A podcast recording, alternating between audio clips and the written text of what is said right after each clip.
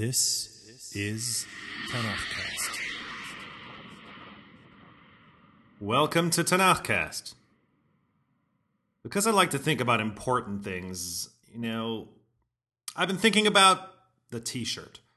Because there's nothing like putting the cart before the horse. And besides a killer logo, which is in development as we speak, one must always have a snappy tagline. So, so here we go, and I think this is a winner. Ready?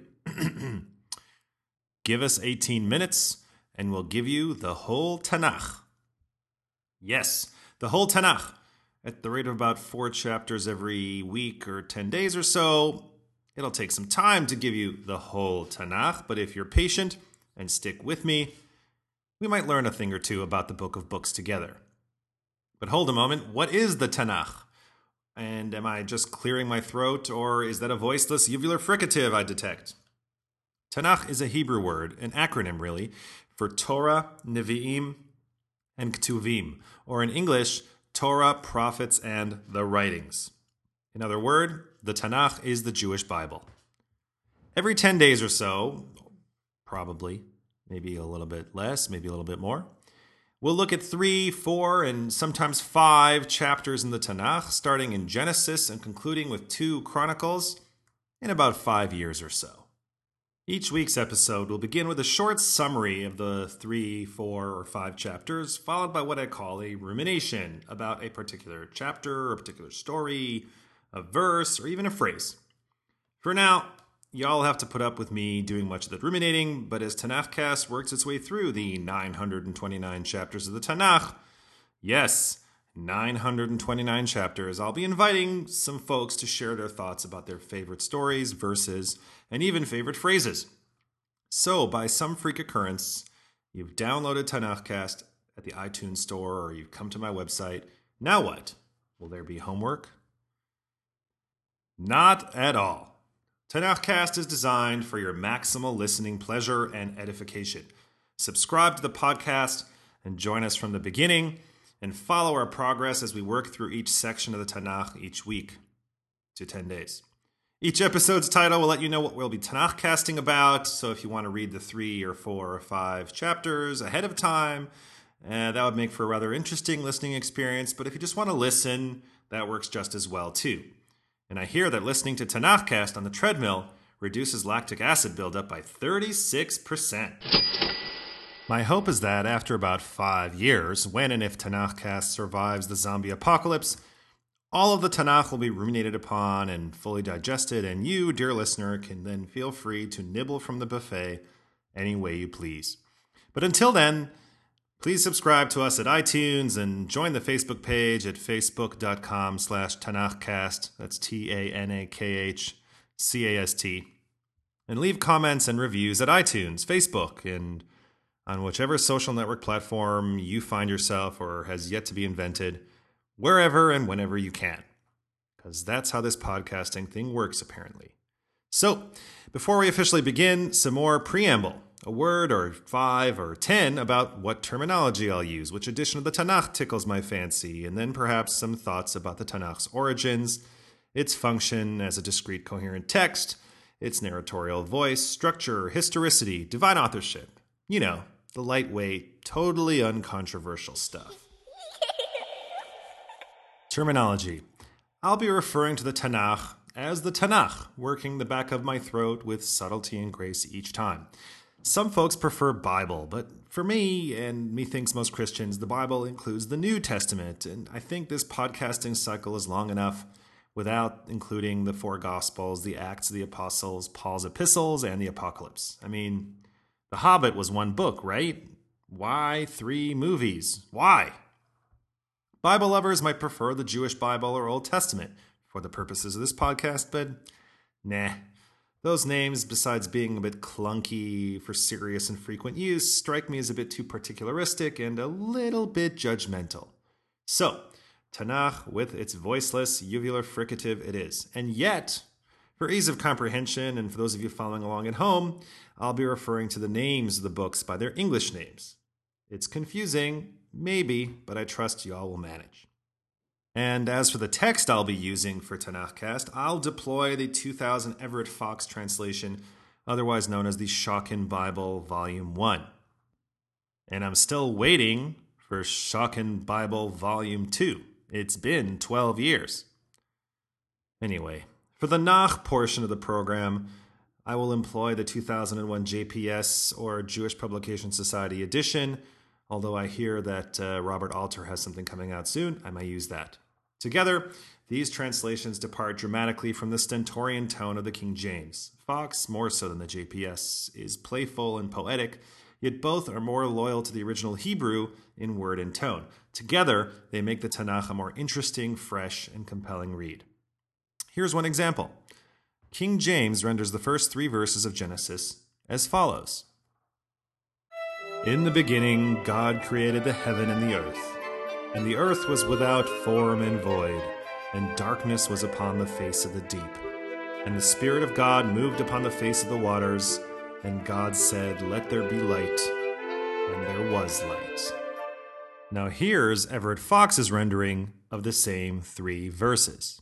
At the beginning of God's creating of the heavens and the earth, the earth was wild and waste, darkness over the face of the ocean. Rushing Spirit of God hovering over the face of the waters. God said, Let there be light, and there was light.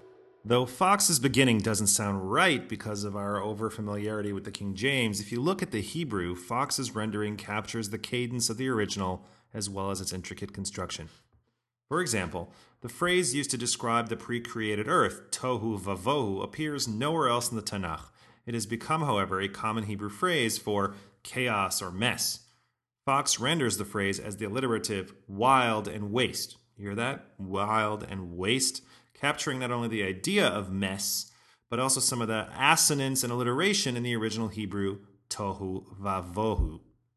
Before I get to the question of the Tanakh's origins, a word or two about the coherence of the Tanakh as a discrete unit. Many folks read the Tanakh as history and as a unit, but as a history book, it's a bit of a muddle. The Tanakh is pretty clear about history's beginning on day one, but there's some confusion about where the Tanakh's run of history ends. If you look at the last verse of the last book, 2 Chronicles chapter 36 verse 23, it recounts what is known as the Cyrus proclamation, whereby the Achaemenid king Cyrus the Great permits the Jews to return from Babylonian exile to the land of Israel in 538 BCE. But here's the thing if you have, say, all the books of the Tanakh shelved, and you crack open the book of Ezra, which is two books before the last book on the shelf, right? Two Chronicles.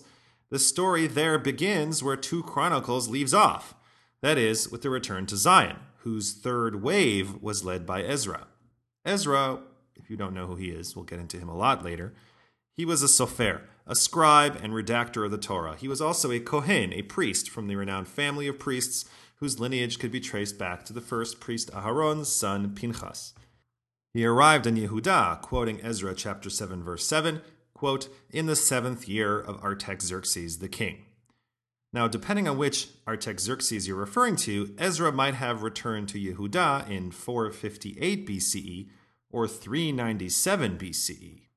Considering the former date, Ezra's third wave came approximately 80 years after the first wave of Babylonian returnees. The second dating would have him arrive 141 years after the initial return. Like I said, the Tanakh as history is a bit of a muddle, but if numbers are not your strong suit, then perhaps the more allegorical or fantastical elements might temper one's historical passions. Step right up, step right up, folks. We have a prowling snake straight from the Garden of Eden. If you thought Eeyore was a kvetch, check out Bilam's ass from the Book of Numbers. I'm not referring to his toes. Behind this curtain, ladies and gentlemen, from Genesis chapter 6, we have the sons of God canoodling with human females. Behind that steel door, locked up to contain their savagery, my personal favorite, the wild bears of Judea from two kings, so ferocious they can devour 42 surly teens before breakfast. The Tanakh also includes curious sub anthologies like the Wisdom Trilogy of Job, Proverbs, and Psalms, or the Five Scrolls, or the Twelve Minor Prophets which for the history loving Tanakh consumer are really just tangents from the main narrative thrust. And then there are the anachronisms. Like Avraham coming from Ur of the Chaldees, when the Chaldeans didn't exist until about 13 centuries after what historians called the patriarchal period. But who's counting? Or the debate about whether camels had been domesticated before or after the patriarchal period, which I suppose I could go into right now, but the debate kind of schleps and schleps and ultimately revels in its lack of conclusiveness. So I'll spare you. So, the Tanakh might not work as a work of history and hangs together somewhat loosely as a coherent unit, and could have hung even more loosely had those other books been included in the Tanakh. That's right, I said other books. Yes. Other books, apocryphal books. These books, they didn't make the cut, which means that there was a thoughtful editorial process that went into establishing the canon, that is, which books are in the Tanakh and which books are not in the Tanakh. And this editorial process was not limited to the Tanakh, but it also shaped what we call the Torah as well. Now, this is commonly known as the documentary hypothesis the idea that the Torah was not written as a coherent unit by God on Mount Sinai, but patched together over the course of decades, if not centuries. Scholars assert that because of the attention to ritual purity, a priest or a group of priests must have authored the book of Leviticus. This author or authors, dubbed P for priestly, however, was not the Torah's lone author according to this proposition. The author or authors of sections of Genesis, Exodus, and fragments of Numbers, in which God is referred to as Yahweh or Jehovah, is known as J. And similarly, parallel sections of the same books referring to God as Elohim or Adonai Elohim were written by E. And then there's D, the author or authors of the book of Deuteronomy, which came, as the theory goes, as a later addition to the Torah in the 7th century BCE. Some have argued that D may have also written the books of Joshua, Judges, Samuel, and Kings. Scholars call this industrious individual or individuals the Deuteronomist. Much later, R, or the redactors, came along in two phases to edit and combine J with E in the 8th century BCE, then centuries later to combine JE with P and D around 400 BCE. Though one cannot say definitively, scholars have argued that two criteria guided the decision making. The book had to be written in Hebrew or Aramaic, and that it could not be younger than the time of Ezra. The Tanakh itself alludes to some books that predate Ezra. They predate the Tanakh itself, but they are lost to us, such as the Book of the Wars of the Lord, mentioned in Numbers. Sefer Hayashar, or the Book of the Upright, is mentioned in Joshua and 2 Samuel. The Manner of the Kingdom is referenced in 1 Samuel. A book of songs is mentioned in 1 Kings, as is the Acts of Solomon. Also, 1 Kings mentions the Chronicles of the Kings of Israel. The Chronicles of the Kings of Judah, also mentioned in 1 Kings, is generally regarded to be 2 Chronicles. 1 and 2 Chronicles mentions additional prophetic books such as the book of Nathan the prophet, the book of Gad the seer, the book of Shemaiah, and the book of Iddo the seer. Well, you can't include what's unavailable, but later editors decided to exclude other books that were readily available, such as the book of Esdras, Tobit, Judith, additions to Esther, Wisdom of Solomon, Ecclesiasticus, otherwise known as the Wisdom of Ben Sira, Baruch with the letter of Jeremiah, Song of the Three Young Men and a Prayer of Azariah, the story of Susanna, Bel and the Dragon, the Prayer of Menashe, 1 Maccabees and 2 Maccabees. But here's the thing even with the two guiding criteria, there was definitely some fudging going on during the editing process. Daniel, which made the cut, was written several hundred years after the time of Ezra. Several books in the earlier list have been found in the original Hebrew in the Dead Sea Scrolls, the Cairo Geniza, and at Masada, including a Hebrew text of Ben Sira and additions to Esther, as well as an Aramaic text of Tobit and Daniel. The same is true for 1 Maccabees and Judith, which were also composed originally in the approved languages. Huh. Confused? Me too.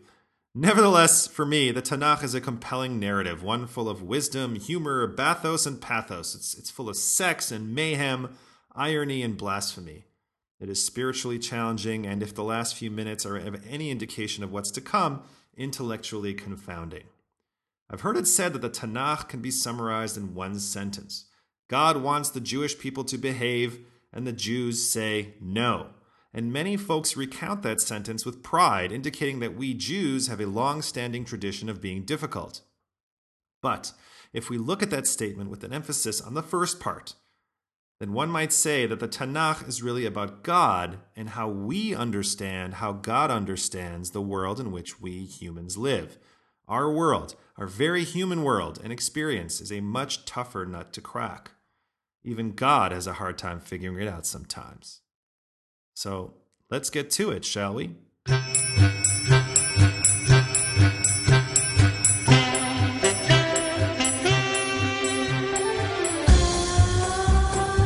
Please feel free to leave a comment, question, or amendment at the Facebook page. That's facebook.com slash or at the nextview.com or comment, question, amendment at the iTunes store. And while you're at it, why not leave a review? That way other folks